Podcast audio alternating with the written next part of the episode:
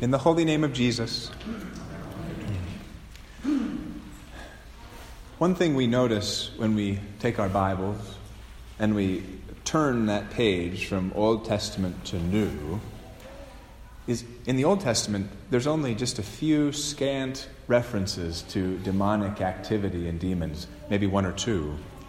And when you turn the page into the New Testament, when our Lord Jesus arrives in the flesh, the Word of God incarnate, demons are crawling everywhere. They're on every page, nearly every chapter of Mark's Gospel. So Jesus has dealt with demons before. He has rebuked them and cast them out and bound them. He has even given his apostles the power to do the same. But as Jesus comes down from the Mount of Transfiguration today, he sort of despairs of the whole project. "O faithless generation, how long am I to be with you? How long am I to bear with you?" And he has good reason for despair.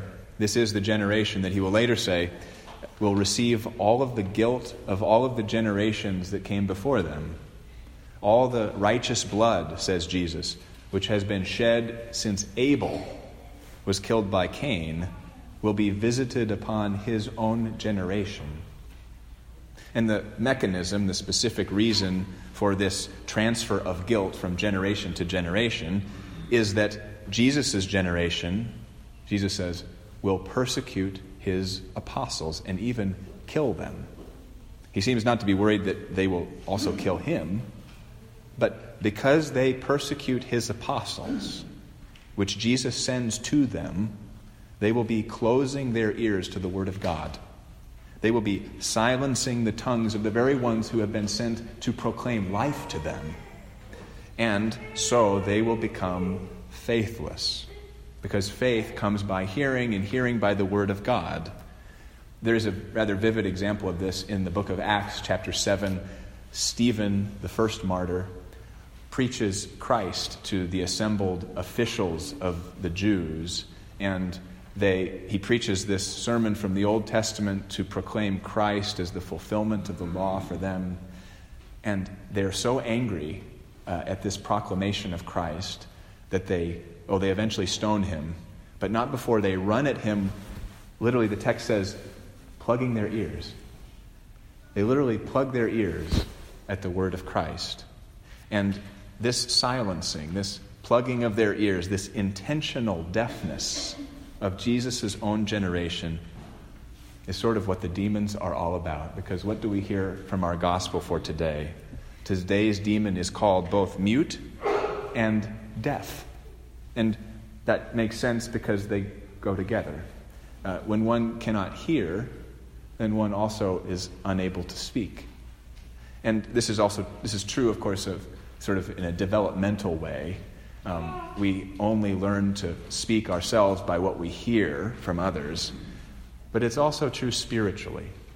We do not speak properly, we do not properly pray to God without first hearing the word from God.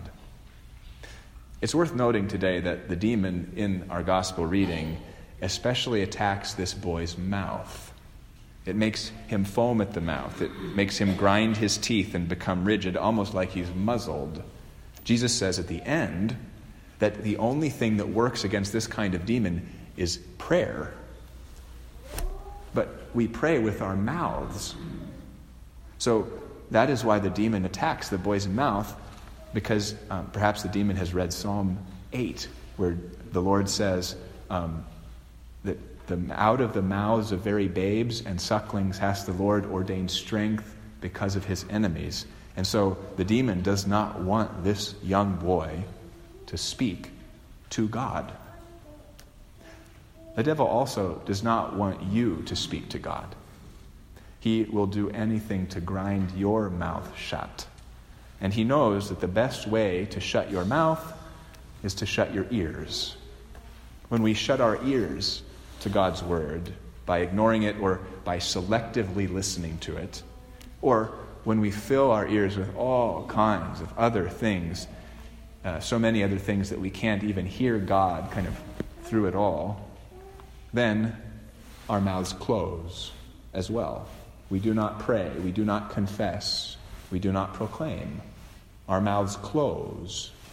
Or worse, as St. James reminds us, they may even lash out. Out of the ears that we hear, out of what we hear in our ears, our mouths may lash out with hatred, with panic, with half-truths, with cursing, with self-serving stories, and with gossip. And then, of course, we have the audacity to come to church and say, "Bless we the Lord." James warns us, "My brothers, these things ought not to be so." And I think we have it kind of especially hard in our day. You all do in your lives. It's interesting that listening used to be almost always a corporate activity, kind of like what we're doing now, right? A whole bunch of people show up to a concert or a lecture or some theatrical production or church to a sermon, and it was all the audience showed up together, and all together they heard the same thing. But this is very rare these days, what we're doing right now. Now, most of our listening is largely personal, individual even. We put in our earbuds, right, and we can sit six in a row and all be listening to something completely different. So it's harder in our day to kind of keep track of all of the things, all of the messages that we hear in a given day. It's hard to take stock of all of the individual things we hear and to diagnose the ways in which those things that we hear affect our speech, affect the things that we say and the things that we do. And the ways, all the different ways in which you guys are constantly tempted day in and day out, instead of blessing, to curse, instead of healing, to slander, instead of praying, to use, as James says, to use poisonous words. And that is a trouble, as Jesus says today, because he says that your prayers cause the demons to flee. Your prayers are what cast out demons. It's no wonder that the demon in the gospel attacks the boy's mouth, attacks his ears and his mouth, and it's no wonder today that the devil attacks our ears and our mouths, because your tongues are precious. Your tongues are baptized tongues. Your tongues are honed by the word of God. Your tongue is a weapon. It's fiery. It's a fiery dart. And James talks about the kind of downside of that. But the fact is, your tongue is effective. It is a weapon, and the devil knows that faithful tongues will be the end of him. Because when you pray, God hears. Because just like the Father today, when he comes to Jesus, when you cry out to Jesus with however much faith you might happen to have on hand, Jesus himself will speak. And that is what makes the demons flee. And when Jesus speaks, the demons, of course, are in trouble. And that is a good thing. But it's worth noting in the gospel today that it doesn't quite look like that to begin with.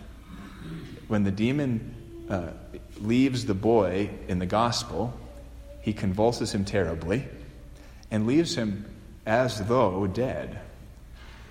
Now, this looks as though, so if you're looking at this happen, right, demon in boy, demon leaves boy, boy falls down as if dead.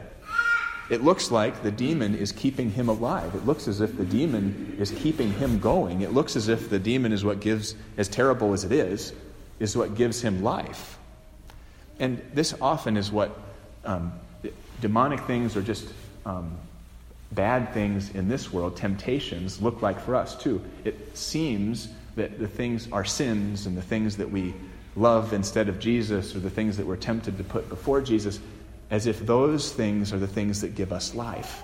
Those things make us who we are. Those things we couldn't possibly do without. And so it's true of all these things that they look as though they give life. They look as though they make us who we are. But we learn, of course, at the end that it's Jesus who gives life. Jesus who makes us alive, not some demon. He is the one who will even give us life from the dead. So we need not fear leaving our sins behind. We need not fear focusing on Jesus. We need not fear even turning our backs on those things that may seem to be the things that keep us going, because they're actually not. Actually, the one who gives us life is Christ. We live, in the end, by the word of Jesus. He who will give us life in the end. And as we have said, what we hear determines what we speak. And this is also true of our Lord Jesus. This is why Jesus says prayer is so powerful for us, because what Jesus hears determines what he says, determines how he reacts, determines how he answers. Jesus hears, Jesus answers prayers. The cry of the boy's father today reaches his ears and causes, eventually, him to command the demon to depart. It happens, admittedly, rather slowly. If you kind of track it through the story, first he asks his disciples. The disciples have trouble. Then he goes to Jesus himself. Jesus kind of asks him diagnostic questions. He kind of preaches a sermon. He kind of rebukes him a little bit. And then he declares his faith. And then finally, Jesus casts out the demon. And then it seems to make things worse. And then finally, he raises the boy and gives him a new life apart from this evil. So it takes a while. And in our lives, too, prayer takes a while. Seems sometimes to make things worse. Seems to not quite work in a direct, straightforward way. But the point of it, and all along in this story, is that Jesus is listening the entire time. He is hearing. He is interacting. He is making good out of evil all the way through this story, slowly as it may be happening. He listens to the prayer of this desperate father, and then at the right time, he speaks out, and the devil flees, and the son is saved. And this is written for your learning.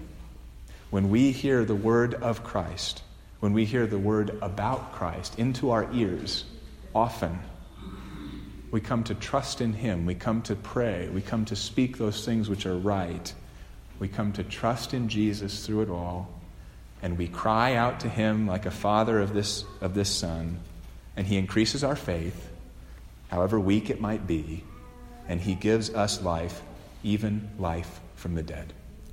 In the holy name of Jesus, amen.